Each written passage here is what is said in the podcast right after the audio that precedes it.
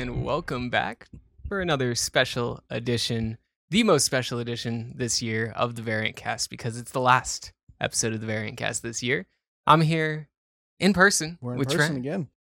and we got a, a bit better of a setup. Hopefully, Yeah. hopefully the audio is going to be a bit better.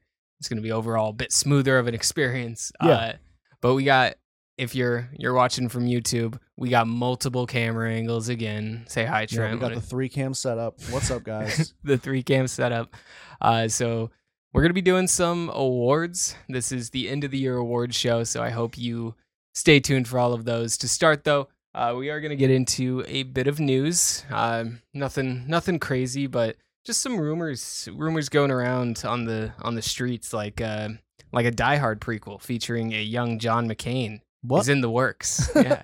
Do we know who's playing him? Uh, this is just the streets. The streets are talking that it's in the works. That is all we have so far. Okay. Uh, but I imagine it'll just, you know, maybe they'll just de-age him. Well, I think uh I think Bruce Willis. It's Bruce Willis, right? Yeah. Yeah. I think Unbreakable. yeah, I think that he's he's not doing so hot these days. Yeah.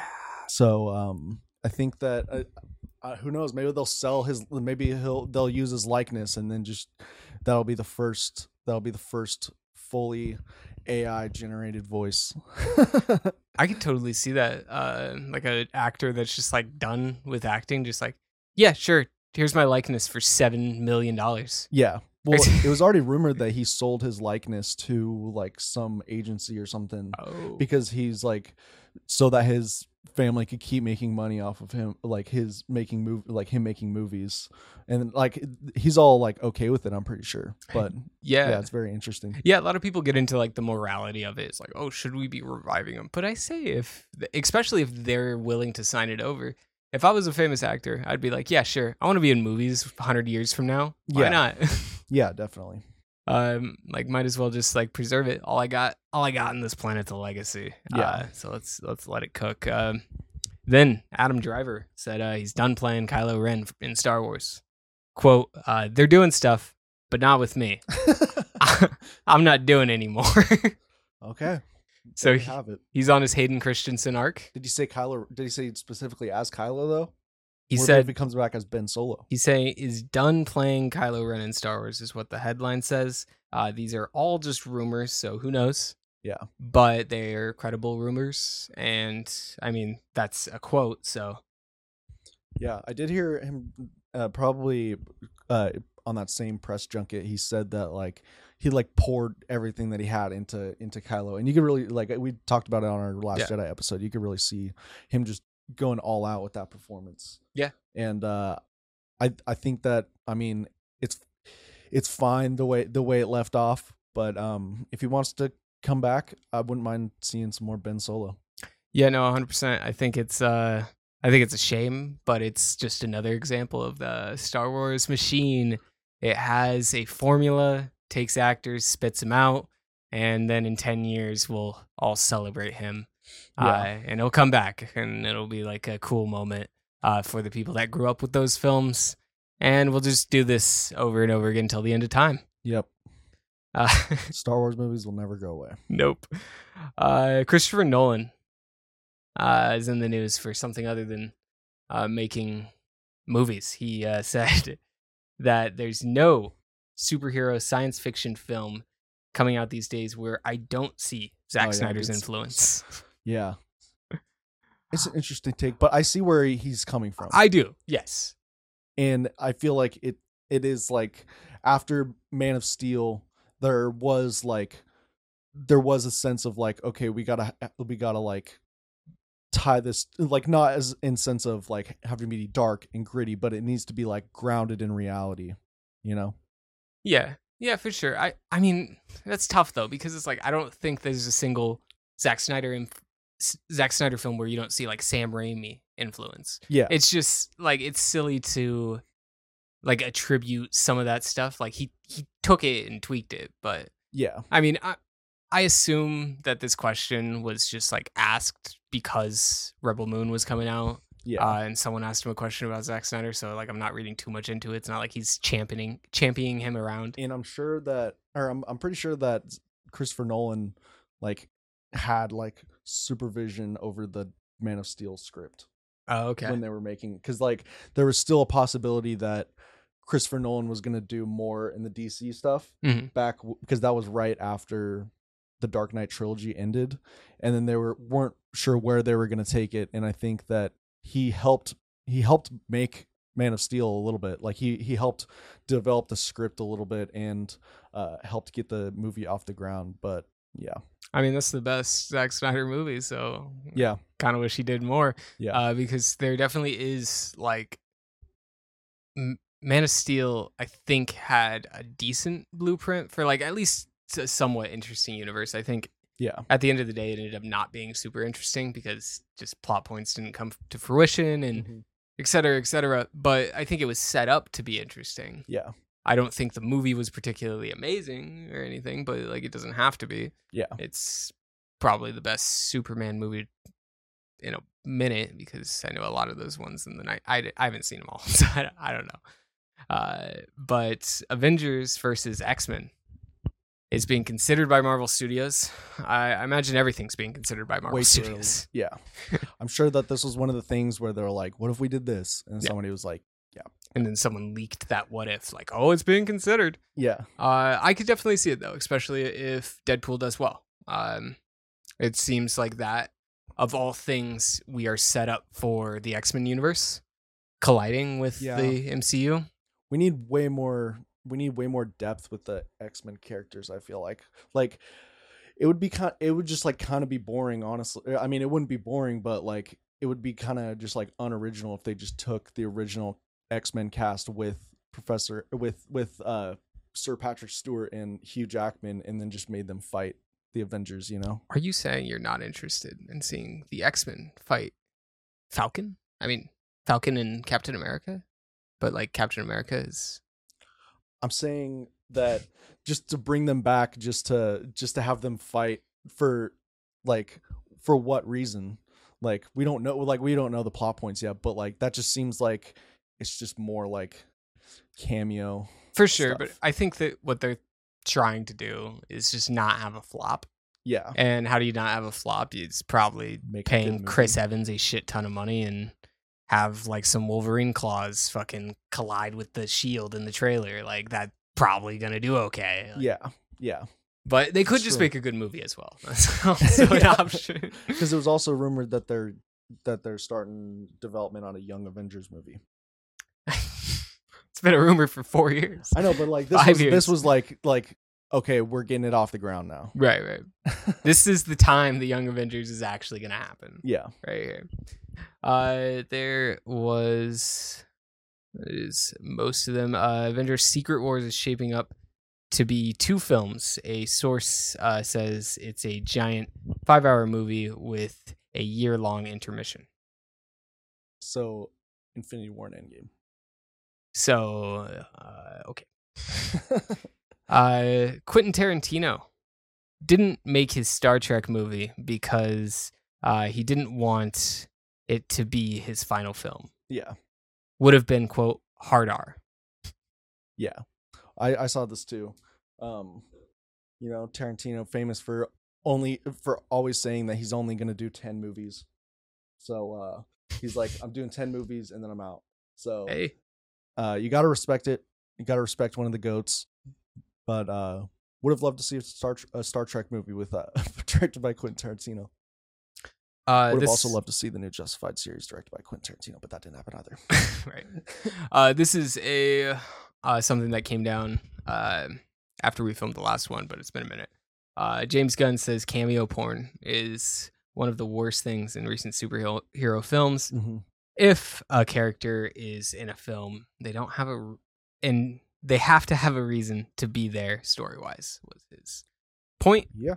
Uh, and I think he does that really well. Uh, but this this quote was obviously taken and put next to him saying that the Flash was like the best superhero movie he's ever seen. Yeah. Uh, and that's obviously a bit contradictory. yeah, kind of like a little bit, a little bit concerning. I feel like not concerning, but like a little bit like, oh, so I- I, mean, we've all know that James Gunn always just like talks to the fans and tries to like. I feel like he tries to, he tries to, uh like calm fans down as much as he can.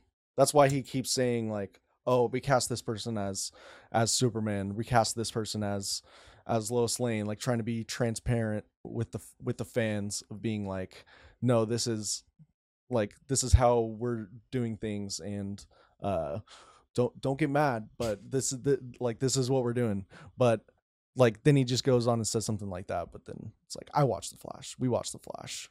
Yeah. I, why, I mean, why was Wonder Woman there? Like, like I get, I, like maybe I get the the like the stuff with the other Supermans, like the horrible CGI stuff. Maybe that makes sense, but like to say that like the Wonder Woman cameo and the Batman cameo, like the the like I guess the whole fight scene in the beginning just just did not need to be there. yeah, it's it's really contradictory to that movie in particular. Yeah. I would say though, at the actual like James Gunn directed movies, Yeah, no, no. uh, they all he's speaking facts there. And I saw Uh, people try yeah. to say that like the Guardians movies, like the cameos were bad, like the David Hasselhoff one, and like and it was like no, those served purpose in the story. Yeah. like those all meant like David Hasselhoff was like like a, a a past of Peter's and saying like he was his dad, so like that made sense. Or what was the other one? Like Sylvester Stallone wasn't even a cameo; he was just straight up had a role in the movie. Yeah, yeah, no, the like even when you think about like the holiday special with Kevin Bacon, like it was very much like a like the it- it was the whole story and he plays with that really well. I think honestly from, you know, where it's set up as long as he is actually in control, um I think they'll be fine. yeah, However, I can see it getting ugly. I kind of just wish he'd stop talking to fans like yeah, I A little bit. just needs to go off grid. Yeah, just like until Superman comes out and you could be like, okay, this is the product that I'm going to be bringing. Uh, stop just talking about the product that you're going to be bringing because I don't know. I don't care personally. And I it know just people do. gives but- people more like people just twist your words, whatever you say. yeah. He, he's got to understand at this point, the only people that actually like follow him are the people that don't really like him. Yeah. Like I don't follow everything James Gunn says. I'm a big James Gunn fan though. Uh, I don't agree with everything he says, and I don't hang on every word that he says. yeah. Uh, he's just gotta just gotta shut up a little bit. Uh, and Like I still remember when he said that Adam Warlock was not showing up in Volume Three. Yeah.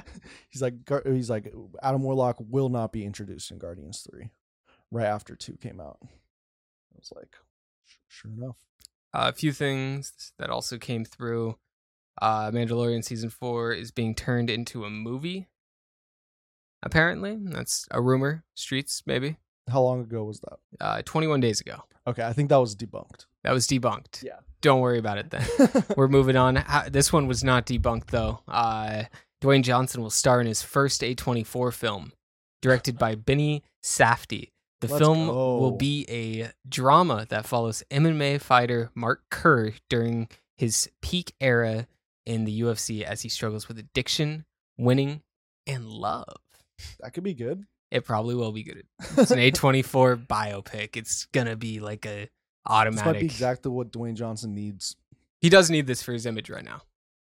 Like he's just like Black Adam. He's like he, he like he's larger than himself at this point.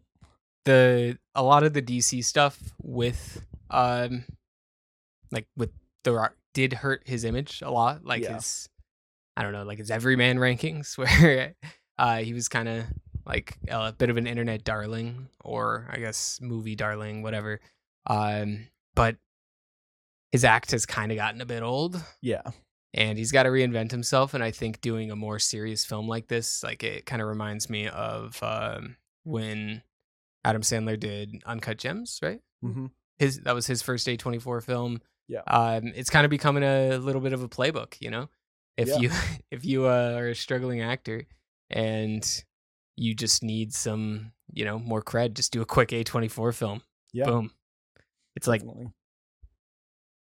Uh, and then uh, adding on to a bit earlier, uh, Adam Driver says his uh, Kylo Ren arc was overhauled, which we all kind of expected. Uh, he was originally supposed to be uh, most committed to the dark side by the end, Yeah, I And that too. it definitely feels like that's what Rian Johnson was building to. Uh like almost like by the end of the trilogy it would have been like Kylo Ren was the big bad, which Yeah. we've never gotten a Star Wars movie. Uh it's always been Getting redeemed. getting redeemed. That's like a, a common theme. So that would have been, I think, continuing with the theme theme of subverting expectations. Everyone expected Kylo Ren to be redeemed, and yeah. he ended up being redeemed by the end of uh, Last Jedi, yeah. or not Last Jedi, uh, Rise of Skywalker. I always butcher that because it's a stupid name. Uh, and yeah, it's it. We we talked enough about that. If you're interested in our thoughts on the Last Jedi, go and watch that episode. But it's it's just tough to read stuff like that, knowing it probably would have been better. But hey, Yeah. uh, James Gunn says he has watched Joker 2 and given notes. He also heard a pitch for the Batman 2, uh, but no script yet. Thanks, James Gunn. Yeah. He also says uh, it was Matt Reeves' decision to keep uh, the Batman out of the DCU. Uh, quote, it's his choice, and we respect that. so what we all expected. So what we all suspected. Yeah. Uh, cool. Uh, so that's going to be uh, pretty much all the rumors in the streets, what they're saying right now.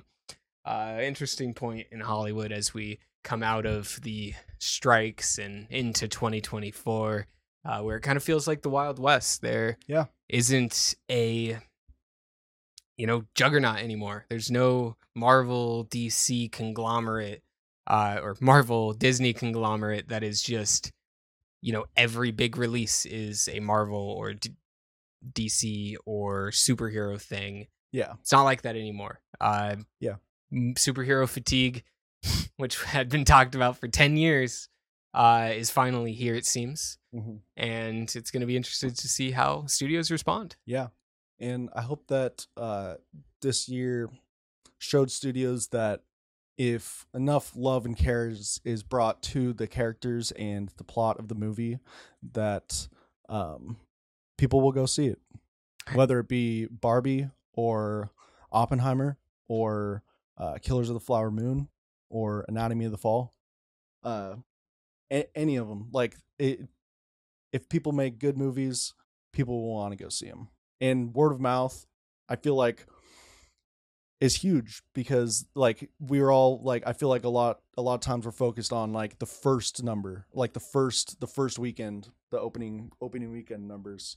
But uh i feel like a lot of movies this year had a lot of legs and uh made a lot of money not on opening weekend and hopefully studios start making more movies like that I think we, that's dead on with the with the internet now. Uh, more than ever, you're seeing word of mouth is going to carry these movies. uh-huh Uh, so having good public perception on the internet does matter. It's not like the end all be all because uh, worldwide markets are completely different than domestic markets. But for the domestic market, uh, you saw the effects that the internet had on Barbie, Oppenheimer, on all of those movies. Like think about without the Barbieheimer, is how does Oppenheimer do financially? Like that that's an interesting question yeah uh, we think of it as like this big hit because it was, but it didn't do as well as Barbie. Yeah. Uh, and without that, is it just kind of a does it make money because that movie was advertised pretty pretty hard, uh, and when you there's that advertising is not cheap, so it'll be interesting to see how studios tackle uh, just perception. Uh, I'm most interested, obviously, in Marvel because they are most in the in the dumps right now. Uh, so they have to figure something out. Uh, and we'll see if they do that. But let's talk about some of our awards for the year. Yeah. It is the end of 2023, which means we're going to look back on the best and the worst and the etc. of 2023 as we get closer to 2024. I think this is probably going to come out like day before New Year's or on New Year's. yep new year's eve Look at that. So, uh, I you good chance you're listening to this in 2024. Yeah. How's the future looking? Let us know in the comments. But how we're gonna do this is we got 16 categories. Uh, each of us is allowed to veto um, as much as we want. really. But we're gonna take turns uh, picking a category in no particular order, just whatever we're feeling, Mhm. and we're gonna take it. We're gonna tell the other, "Hey, this is the winner." If they disagree, they could veto, and then we'll have to come to a decision together. But uh, if there's no veto, then that is the winner. That is how we're doing it. Uh, nice and simple. And uh, this it's a great honor. Uh, if you if you're listening and uh, you win Best Actor, um, be sure to wear Please that with out. pride. Yeah, yeah, please reach out. Please uh, come on the pod. I think I think we know who's going to win Best Actor. But why don't we just get that out of the way? I'll go first. I'm taking Best Actor, uh, and it, I feel like it's only right. This being the uh, Jaw fan club that Mhm. uh, it goes to Jeremy Allen White. Yep. Uh, I haven't actually seen Iron Claw yet, but I will, and I have seen the Bear season two. Yeah. And if there's one guy that sh- that like it, it's only right. Best Actor, uh, the variant cast Yeah, Variant awards Cast, best actor. best actor, it's got to be Jeremy Allen White. So, Yeah. Hard agree on that.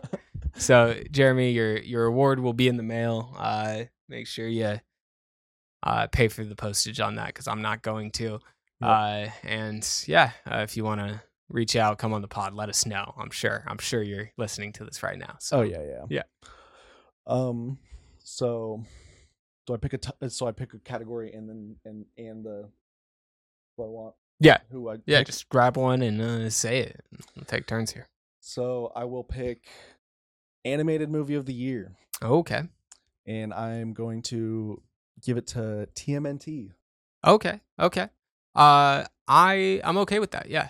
Um mainly because I don't know. I It seems like yeah. like a whole movie, like yeah. like Spider Verse, like Spider Verse is great. That's also, but it's also two and a half hours.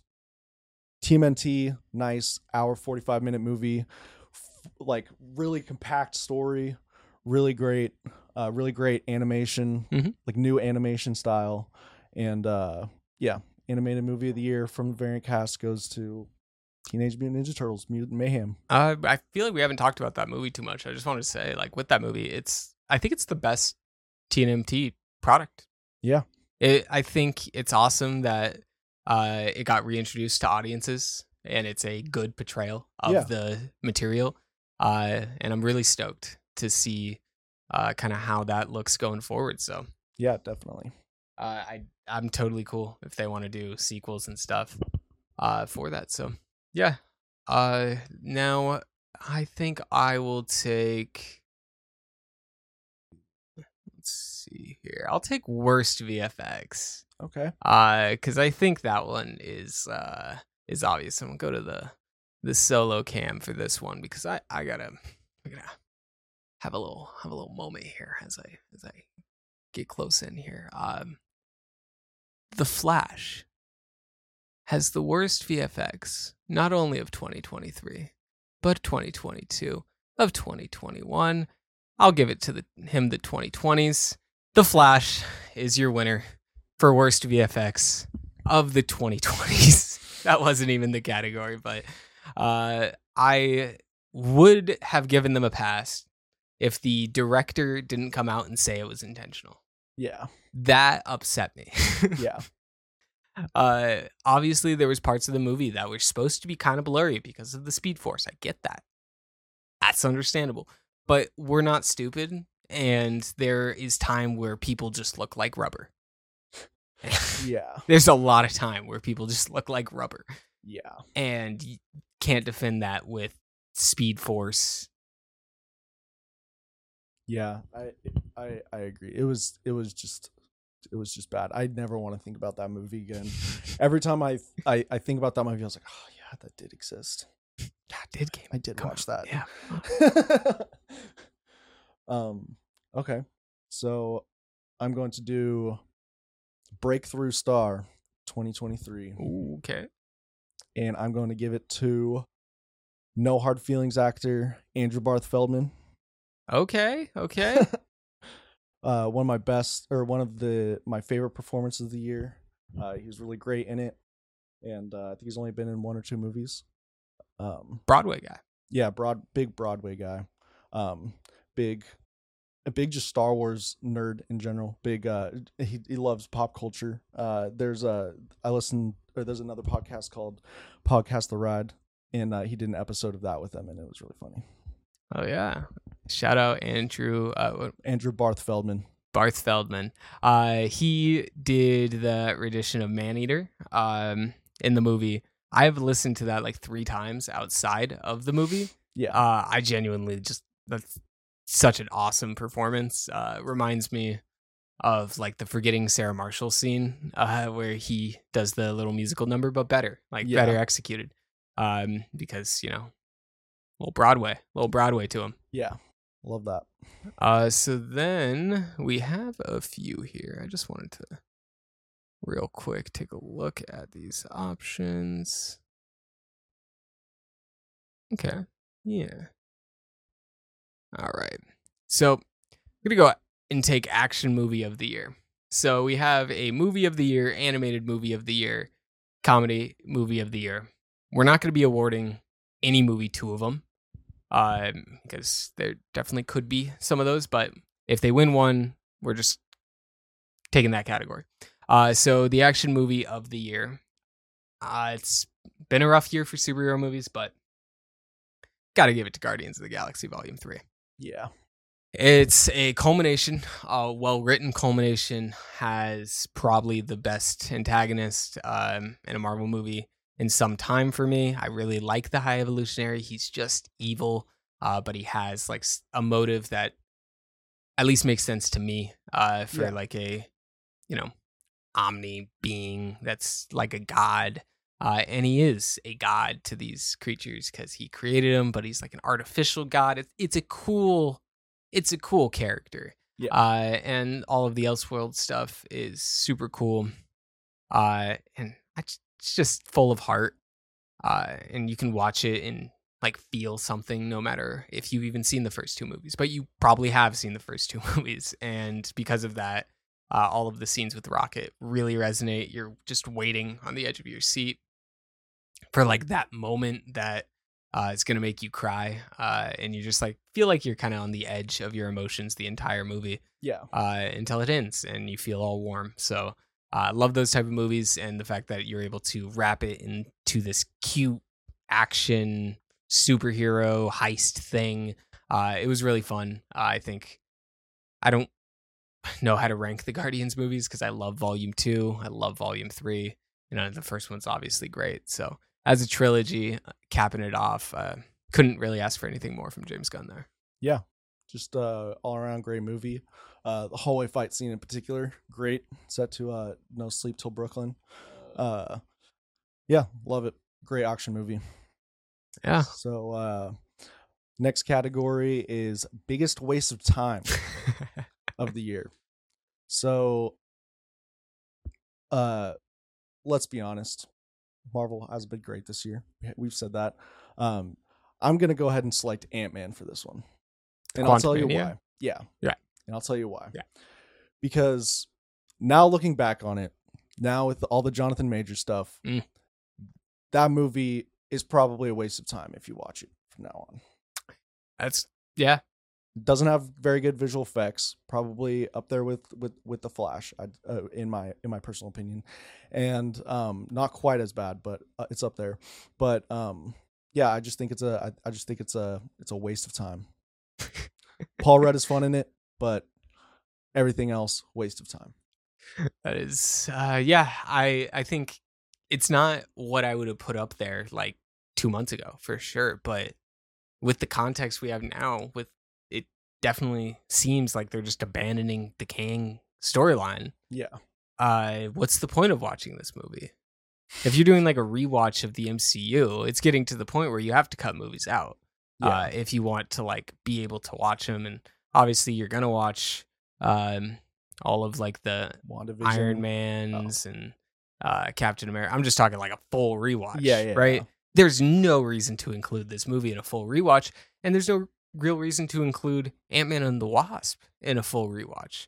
Um so it it kind of sucks. Uh ant-man i think had potential. We talked about what that movie could have been like with edgar wright um i really just didn't have its own identity and that showed in the sequels. Uh, they didn't really have a place to go with it. It was, I get, I think Ant Man is kind of peak MCU in the sense of like everything people don't like about the MCU, the quips, the bland dialogue, the bland uh, cinematography, the Mhm. bland color grading. It's all on display in Ant Man most of the time Yeah. uh, in that whole series. If you're talking about Guardians being the best trilogy uh, in the MCU, or at least I would say, I would say that uh, Ant Man is the worst trilogy in the MCU, and it sucks, but that's reality. Yeah. Agree. Uh, so then it's time to take uh, worst series, and I guess if we're just already pi- piling on Marvel, dear God, what were they doing with Secret Invasion? uh, Secret Invasion, right? It's something that had been rumored for years. I remember being a 17 year old kid, uh, watching YouTube videos on theorizing who could a who could be a Skrull in the MCU. It's gonna be this big high stakes thing of oh, what what's Tony gonna do when he finds out Rhodey's been a Skrull this whole time? Uh, turns out he's not in it. Uh, turns out it's extremely boring uh, and cost a lot of money.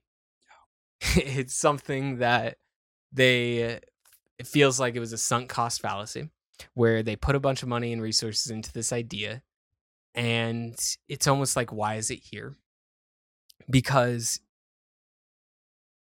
the secret invasion storyline should be something bigger than just a five episode miniseries that gets just taken out. Now, Yeah. obviously, they did expand apart upon it more in the Marvels, and I think that's what they were wanting to do is go the Marvels or go Secret Invasion into the Marvels into, um, like just that whole story arc of Kang and the universes colliding and all of that great stuff. Yeah.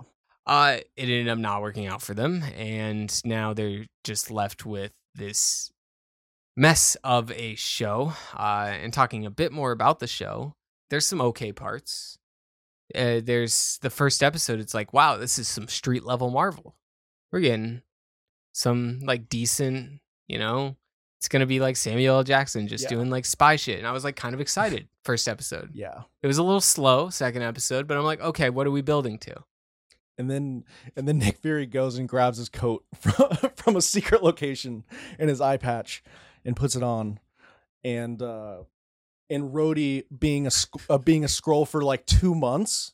Like they couldn't even go as far like they didn't even want to retcon that far back and be like, "Oh no, that would have messed with his with his relationship with Tony and and that would have ruined the end game uh, the end game final scene because Ro- because Rhodey was there." But it was like oh he's only been in he's only been there since the last tv show It's just like why why even make him a Skrull in the Yeah. first place?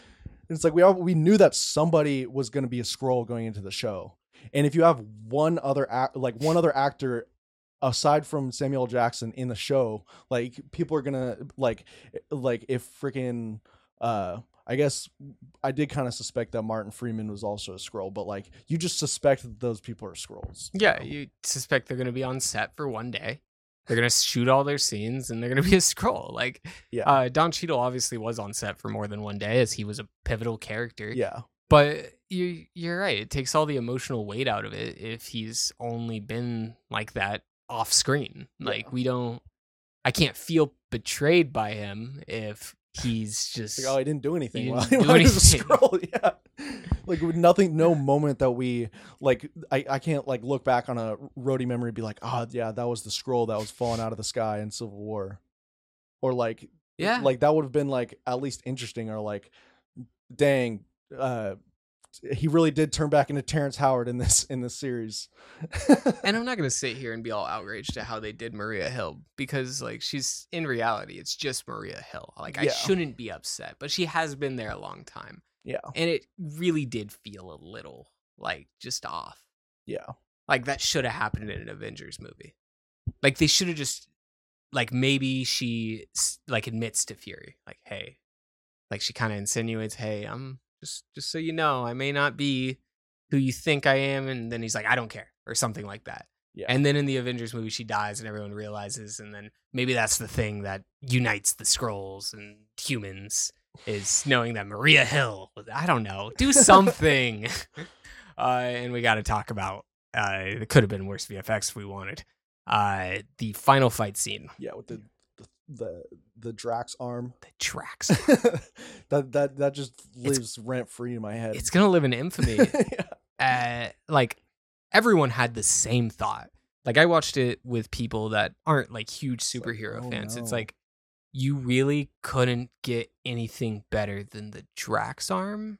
yeah. We couldn't do a Hulk arm. Yeah. We couldn't do like it's it was apparently from the battle that one battle right like the Yeah. big in game battle. Did Drax? What did Drax even do in that battle? Yeah.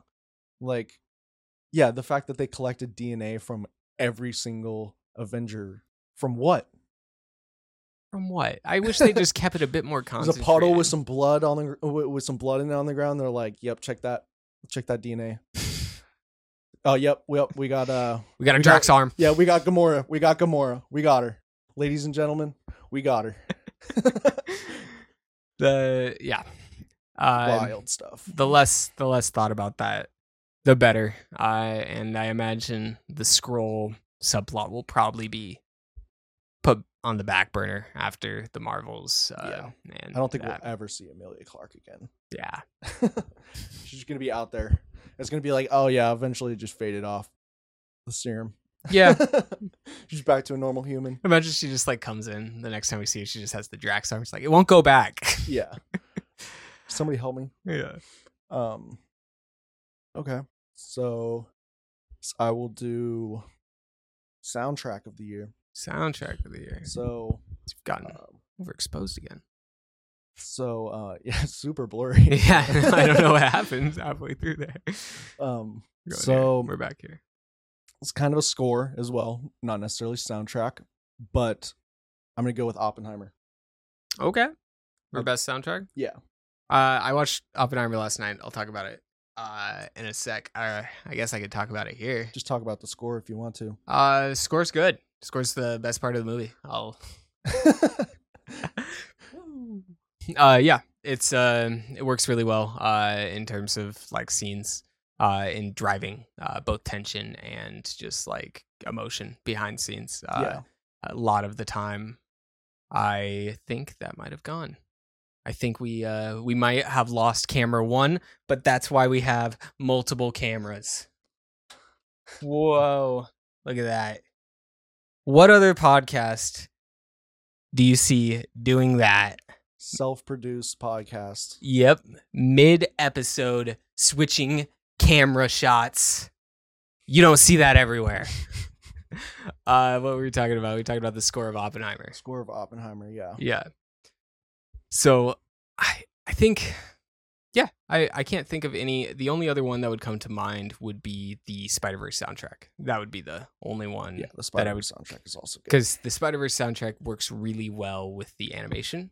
Yeah. Um like there's scenes where there well, you know, it actually interacts with the animation and um, I'm thinking about the first one with like the Prowler, yeah. uh, But especially even in like Gwen's World. Yeah, the second gwen's one. World.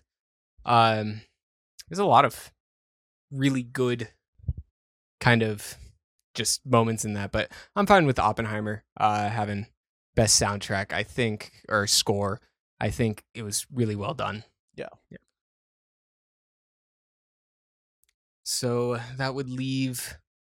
Let's see what I got here.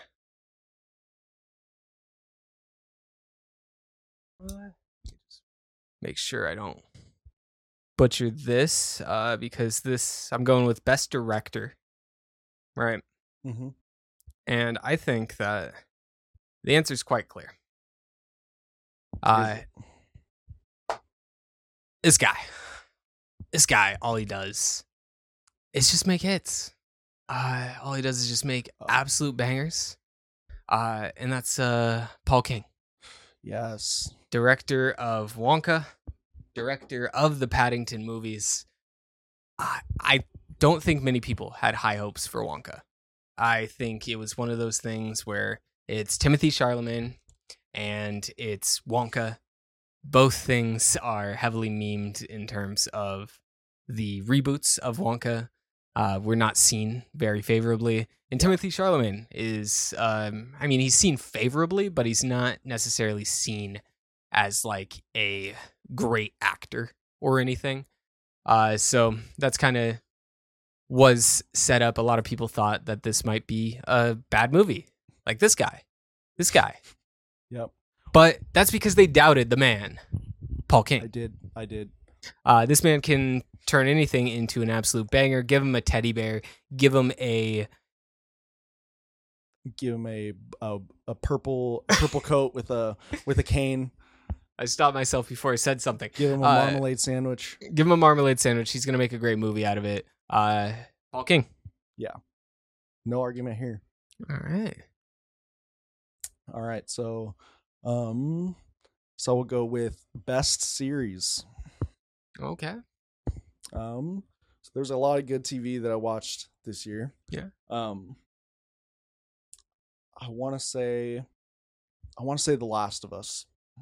Mm, You veto that if you want, I'm thinking. I'm thinking right now. there's a couple, there's a couple other ones, but The Last of Us in particular, um, just had great cinematography, had great um acting, had one of the best TV episodes up there with like The Bear, like the episode with uh Nick Offerman.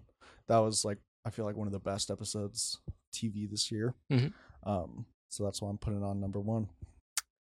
Yeah. Um, trying to think. Um, if there was anything, the ones that are coming to mind, like obviously, like Gen V was good. The Uh, Bear. the Bear was really good, but that was a season two, and Yeah. Gen V is a spinoff. I don't think a lot of people expected the Last of Us adaptation to be as good as it was. So for that reason, I'm okay with that. yeah, it was so good. Yeah, it's like it, it's such a solid series. People are looking for reasons to hate it, uh, and like I'm sorry, there's no like discernible reason to actually uh, dislike it uh, for like acting performances or anything like that. You are really uh, scraping scraping at the bottom of the barrel trying to find things to complain about with that show. Yeah, Uh, just say you don't like watching two dudes kissing and move on. You know, it, it's okay. You can you can be uncomfy at things. Uh, just just don't mask it under uh, it's bad writing.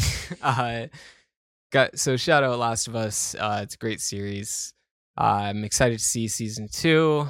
I don't know if it's gonna follow the part two, but if it does, I'm sure we're in for another uh, completely balanced and uh, normal discussion for sure. yeah, definitely. Uh, so then we're gonna go. totally not controversial season season two. Yeah, yeah. Second game. Oh, Yeah, no, the this everyone loves the second game, and it's not something they have to worry about. Uh, so then we're gonna go with. Let's see. We've done. Yeah, we did. We did actor of the year. Comedy movie of the year.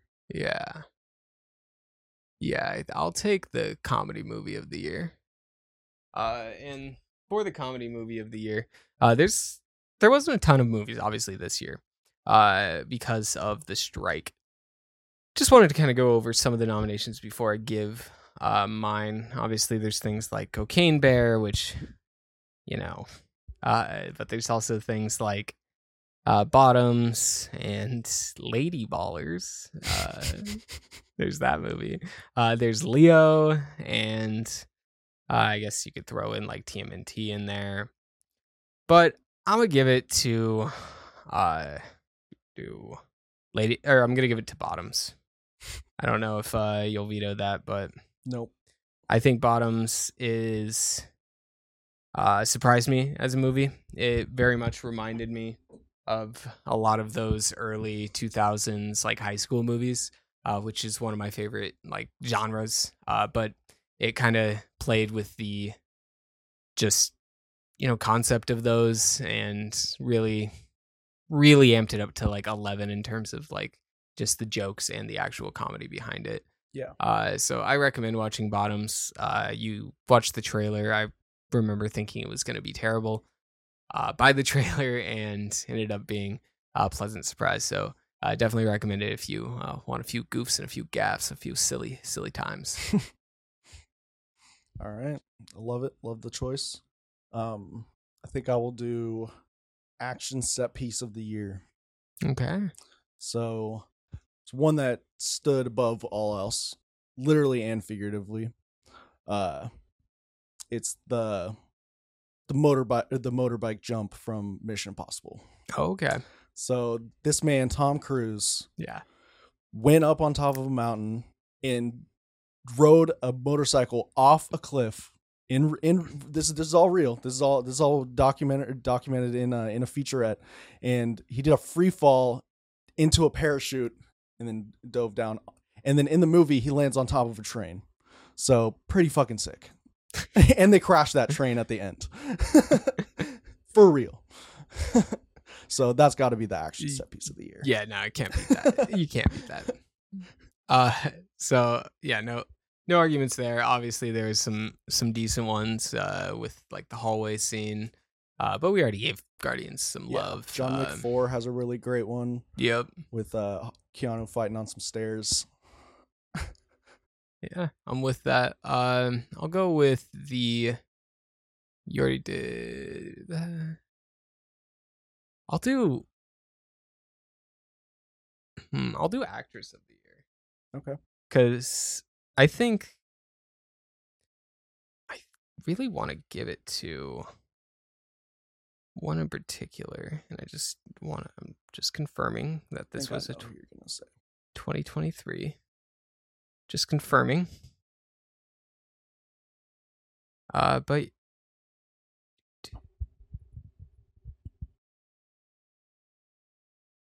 I don't think you do know. I'm gonna say because I'm gonna I get don't think so. yeah, I'm gonna get- looking it up. I feel like you would have known. No, I just I I I'll really just wanted to make sure I was to pronounce this correctly. Um but I'm going to give it to uh one that and this might one might get vetoed, but I think her performance in this movie was uh nothing short of spectacular. And in a movie that has its flaws, I think everyone came out uh really liking her. And that's uh Aman Vellani. Vellani. Oh, oh Amon Villani. Aman Vellani. Um, plays Miss Marvel in the Marvels. Um, and she had an uphill battle, being that sh- her introduction was in a Disney Plus show that not everybody watched, and she had to somehow come across as likable, being the character that shouldn't be likable to most people, the fangirl uh, that's fawning over uh, Carol Danvers, and the way she handled uh, that as well as just the criticism around the movie uh, i think was just spectacular and i think that she deserves a lot of credit for she's a very young uh, actress and she handled everything with way more maturity than all of these grown adults Yeah, uh, doing this so definitely. give props to her Yeah, stood her own with Brie Larson and Samuel Jackson, which uh impressive on its own. Yeah, and I, I do want to just clarify that I'm not saying she's the best actress, but this year, in terms of like impact uh, on a movie uh, that was talked about a lot, maybe not a lot of people went and saw the Marvels, but it was sure talked about a lot. Yeah, Uh, and I think everybody came away saying uh, the same thing that she was the best part of the movie. yeah. Um, I thought you were gonna say Ayo Edebiri. Mm, That would have been that would have been that would have been a good one because you, you have uh, obviously Bear season two and Bottoms. Um, and Teenage Mutant Ninja Turtles. And TMNT. Oh, you should veto that then. I didn't. I forgot about TMNT. yeah, she Yeah. plays April. We got to give it to Ayo. she had a year. yeah, she had a year. Uh, obviously, the the Marvels uh, was a recent thing where we uh, recently were hearing all of this stuff, but in terms of actually dominating the entire year, uh, Bottoms came out pretty early. Uh, Bear season two came out pretty early, and then towards towards the end of the year, uh, we got the TMNT, and all of them uh, great. You could even potentially put her in the voice acting, uh, because Yeah. she did great as April there. So, Yeah, definitely. um, really really standout performances, especially I think in Bottoms. She really shined, Yeah, um, and she she has to share scenes with uh, Jaw. So yeah, she absolutely kills it in the bear. yeah, Scene where she like making that omelet, yeah, sprinkling the cho- the the potato chips on top. yeah. I'm I'm in Good stuff. agreement there. Well, we'll give it to her. Uh, so our actor and actress of the year is just the bear. oh yeah, let's go. I'd love to see it. hmm So uh best on-screen chemistry is the one I'm gonna go with. Okay. Um, and I will go with uh Shameik Moore. Is that his name? And Yeah. uh and Hailee Steinfeld for Mhm. Into the Spider Verse. Yeah. Yeah. No, for sure. I wasn't thinking about that one.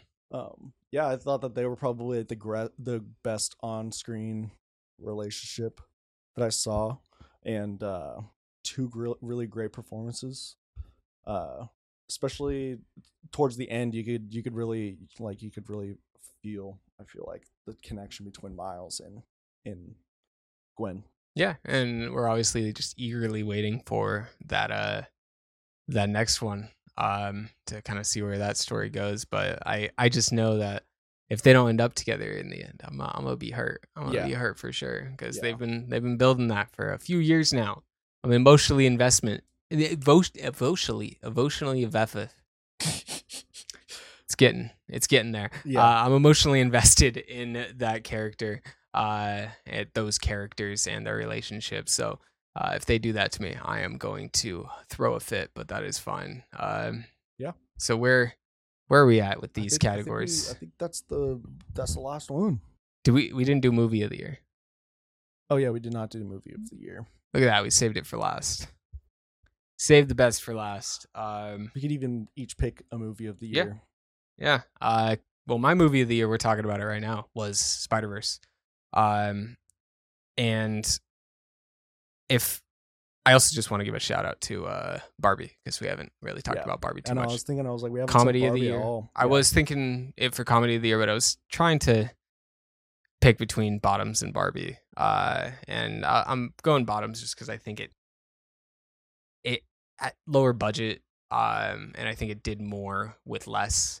Uh I I totally understand if you have Barbie above it though. Yeah. I just think that Bottoms as a comedy is a bit better. Uh, as a movie, as a spectacle, uh, I could definitely give that to Barbie. I think Barbie might be the better movie. I think Bottoms is the better comedy. yeah. Suck on that. Barbie also best unexpected musical number with the uh Mm. with uh Ken playing a guitar on the beach. yes. Good shit.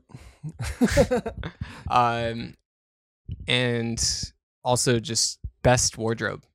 I'll, I'll give him that as well. Best costumes goes to Barbie. Uh, but movie of the year, mine is going to be uh, Across the Spider Verse. Mine is Oppenheimer. Oh, okay. Yeah, watched it twice. Mhm. Um, just felt like felt felt something afterwards. Like like the movie really made me just like I don't know think about things. Just think about just like the world in general, you know. And I feel like those are those are the best kind of movies. But also, I just like on the rewatch. Um, I felt like it was even better. Um, I felt like there's three distinct like parts in the movie, and I think that like each one com- like each hour complements the other hours really well. So you got the first hour of them all like gathering all the scientists for Los Alamos. Second hour is up until a Trinity test, and then after, and then the third hours afterwards. And I think that each one has like almost like its own like narr- mini narratives inside of them, and uh, I feel like it was great, greatly directed, directed, fantastic. Um, Cillian Murphy, great performance. Robert Downey Jr., great. So yeah, Oppenheimer's my movie of the year. I, obviously, we're we're allowing both. So Yeah, yeah, I I, I will kind of talk a bit more about Across the Spider Verse, just with I the reason it's my movie of the year is not only is it groundbreaking, I think uh, in terms of animation. Uh, yes, TMNT has a similar animation style, but it does not have the same quality uh, in terms of the amount of stuff that's going on, the frame rates, um, and just how they play with uh, the Styles, soundtrack yeah. and different styles. uh, and just having like 2D and 3D and just stuff that we never thought would be possible uh, on like a big budget like screen like that for that long of a movie. Yeah. Uh, it's just really stylized, really well written. Uh, we've talked about it before, I'm sure, uh, but I I think it's some of the best writing you're gonna get out of like a comic book movie, uh, especially when you watch the first into the second, uh, and then hopefully into the third they continue uh, with just how tight the story has been. And yeah, uh, absolutely no complaints about just like the direction that they went and uh, the way the movie like moves. It's a it's a longer movie, uh, but it's paced really well.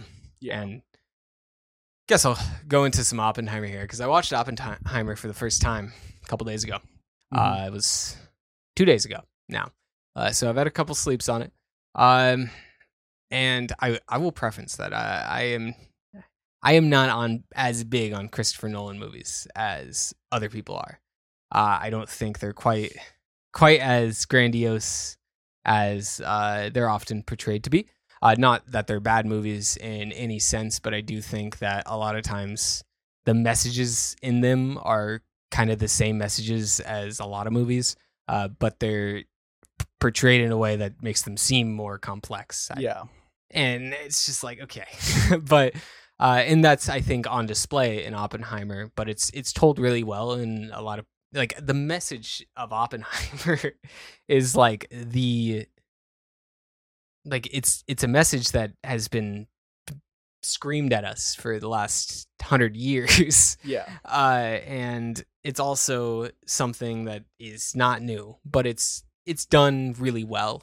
It's done in a way that's pretty fresh for you know this genre, uh, which I don't know exactly what you would consider this historical drama, action genre ish. Yeah. Um, but I thought, I thought it was good. Uh, I thought, uh, I think you made a great point about the the three different pieces uh, of the movie and how they do uh, kind of both mirror each other and also kind of blend into each other. Yeah. Um, and that helps out the pacing of a three hour movie a lot. Yeah. You have to have almost chapters, and I think it does that really, really well. Yeah. Um, yeah, I, I don't have too many complaints about it. It's an extremely well made movie. Uh, I I guess I didn't I just didn't feel uh, I don't know moved by it in any way. Yeah. it was just kind of like a like oh this is not and and maybe I need to rewatch it. Uh, like you said, it wasn't until your second rewatch that you a- able to appreciate it, and I I just had it on the monitor. Maybe I need to put it on the big screen, make it a TV thing, or uh, and see where we go from there. It's definitely one that I'm open to watching again. Yeah. Um, and it was it was enjoyable. I enjoyed it more than I thought I would. Uh, given how much like I disliked Dunkirk. Yeah. Need more Jack Quaid though, huh? Need more Jack Quaid. Always more Jack Quaid. More Jack Quaid. uh, now we're gonna go ahead and get into our 2024, our life in 2024, and our life in 2024 is gonna continue with our rots and tots. Yep. Uh, after the first month of December, I'm four and zero, riding high. Trent, you're two and two, Yep. so you got to make up some. Change this time though. I got a good feeling. All right, we're gonna give you first pick. You could pick a rot or a tot, uh, whatever movie you want. Um, you say uh, any of them? A Yeah. Rot or a tot? Any of them, and then I'll, I will take the reverse. All right. I'm gonna take a tot, and I'm gonna go with Jason Statham's The Beekeeper. Okay. So this, uh, I saw a trailer of this. Uh, looks like a Jason Statham movie. hmm Uh, looks like looks like The Equalizer or uh, one of those movies. But uh, I don't know. I feel like uh, feel like it might be might be good. All right, all right. I can get with that. Um, what I will say is, I, since you're doing a tot, I got to do a rot, and I'm gonna take the beekeeper as my rot. okay. Uh, it's directed by David Ayer, Damn. uh, which doesn't necessarily mean it's bad. yeah. Uh, but the that's my strategy going into this. David Okay. is uh is I'm gonna be and it has Josh Hutch- Hutcherson in it. Okay. Uh so you know, my strategy going in is just go off directors, and David Ayer uh, doesn't have the best track record for me. Uh, and yeah, Jason Statham, he's a Certainly a guy. he's a cool guy, but is he enough to make a movie? We're about to find out on January twelfth, twenty W- twenty Was the Meg 2 rotten? Do you know? Meg two probably was not rotten. I feel like all the Meg movies are always just like fresh. Yeah, probably. They're always like seventy percent fresh. Yeah. It's twenty seven percent. nice. Nice. So looking looking looking good for that for Uh, that beekeeper one. So uh, now I will take a uh, tot, and I'm gonna take a maybe a controversial tot, but I, I genuinely think that this is gonna be an enjoyable movie. And the way uh, Rotten Tomato works, as we all know, is just it being enjoyable, recommended or not. Uh, so I'm taking Mean Girls. Um, it's gonna be a musical. It's gonna be uh, capitalizing on the nostalgia-driven world we live in today and I think this is going to be the first uh, big hit uh, since Barbie. I think this movie probably does some decent numbers, uh, just given the cultural relevant relevance of Mean Girls today. Uh, and I think it's going to be a decent movie. I don't think we're going to be seeing anything in the ninety percent, but I think this is going to be a solid high seventies, uh, low eighties movie that uh, does really well at the box office. Okay. So I'll go with a rot next. Mm-hmm. So I will go with um a new or uh Jake Johnson's directing debut Ooh! called Self Reliance. Shout out Jake So you might know Jake Johnson from New Girl. Um, it's probably his most famous role, or Spider Verse, as we were uh, we were talking about. He plays Ben Benjamin B. Parker in Spider Verse. But uh, or from the challenge documentary. is he in a challenge documentary? Yeah, he's a big challenge fan. That's awesome. Um, but yeah, I uh, normally directorial debuts. I feel like don't do very well, critics or box office. But uh, so yeah, I'm taking that as my as my rot. Okay. All right. Uh now your tot. Your second tot. So my second tot was gonna be Mean Girls, because that's the I feel like that's the that's the obvious answer. Should have taken that first then. Yeah.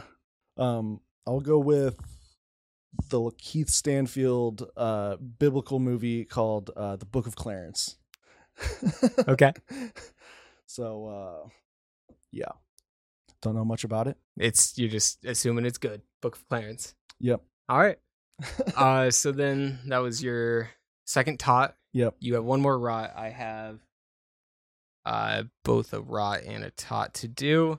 Uh so for my rot, uh I honestly like the two that it's funny because the the two that I picked out were Beekeeper as a rot and uh Book of Clarence as a rot. So we're going head to head. So uh I'm going Book of Clarence. Uh, I think biblical, biblical, biblical movies, uh, historical movies in general, have a very high probability to get panned yeah. if they're not historically accurate, if they're not entertaining, if they're not believable. Uh, there's a lot that can go wrong uh, with biblical movies.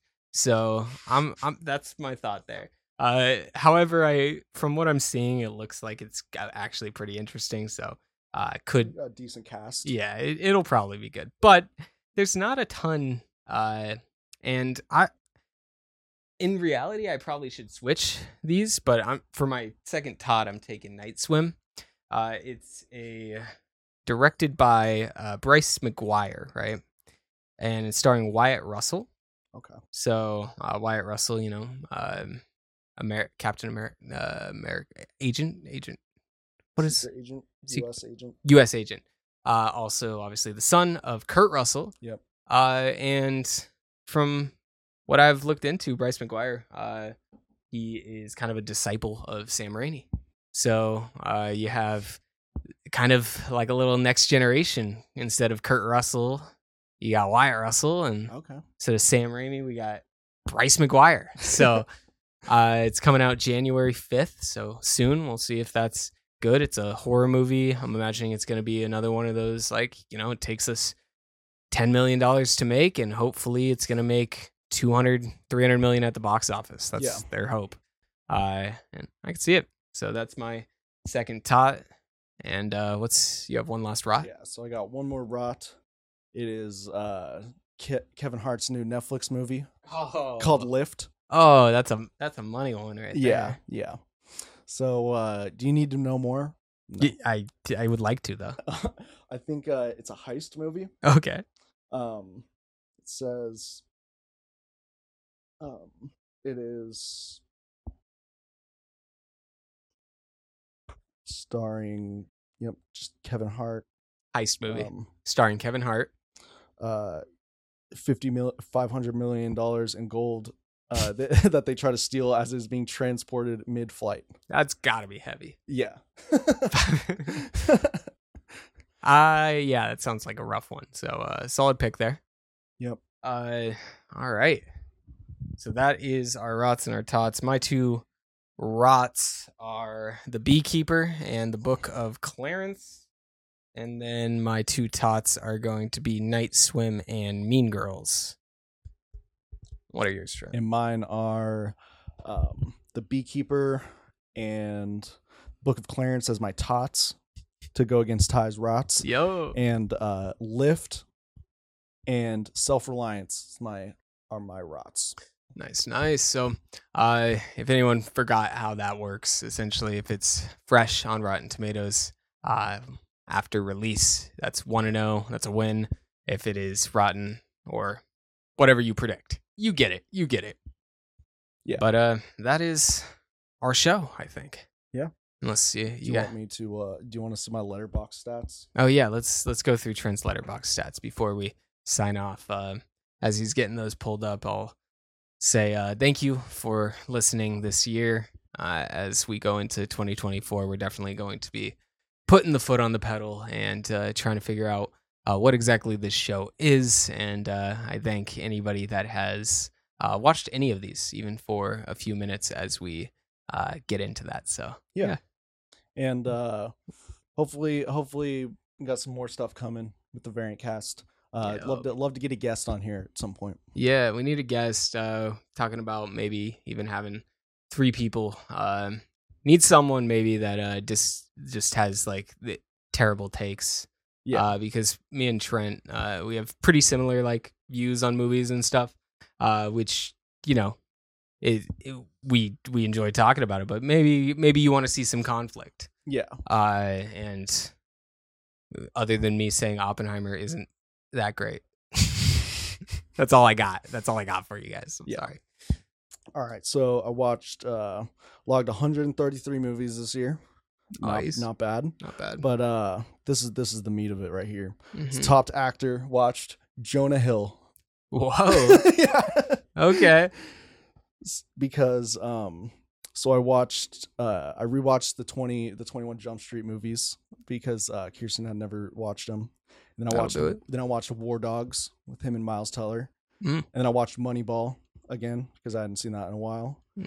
And then uh he just showed up in Django Unchained when I watched it. and, and obviously he's in Wolf of Wall Street too. So yeah, that he was my top watched actor. Um with number 2 being Vin Diesel mostly because he plays Groot. And uh when did this become beautiful world?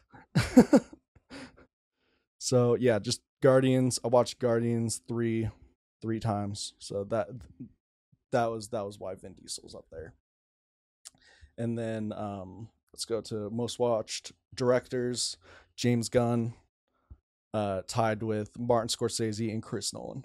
Top watch actor, top watch directors. That's that's a hilarious top three. Yeah. Very base top 3. Yeah. Um, yeah, that was that was about it. that's uh that's 2023 for you. Um, and like I said, appreciate everybody for watching, and make sure to catch us next week when we uh probably gonna be talking a little Percy Jackson, maybe talk a little um. Yeah.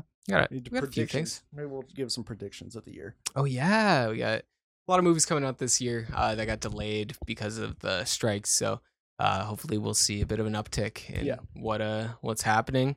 Uh, big big stuff with uh, Marvel and DC news coming through. So if you're interested in that, make sure you stick around because no matter where this show goes, I'm sure that will always be a big part of it. So Yeah. uh, like I said, appreciate y'all and uh, happy New Year. Happy New Year's, guys. Peace. Peace. Thanks for listening. Thank you.